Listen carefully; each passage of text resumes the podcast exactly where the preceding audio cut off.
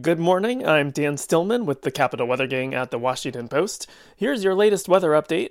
Got another snow chance coming up. First, a bit of a chill today, despite partly to mostly sunny skies. Starting in the upper 20s to mid 30s early this morning, afternoon highs mid 40s with a chilly breeze gusting 20 to 30 miles per hour at times from the northwest. Diminishing winds this evening, lows mid 20s to low 30s. Tomorrow, partly cloudy, upper 40s to near 50 with an increasing afternoon breeze. Can't rule out a light shower or two late afternoon or evening, mainly north of the district. Then partly cloudy again on Friday with highs in the 40s. Our next snow chance comes Friday evening into Saturday morning.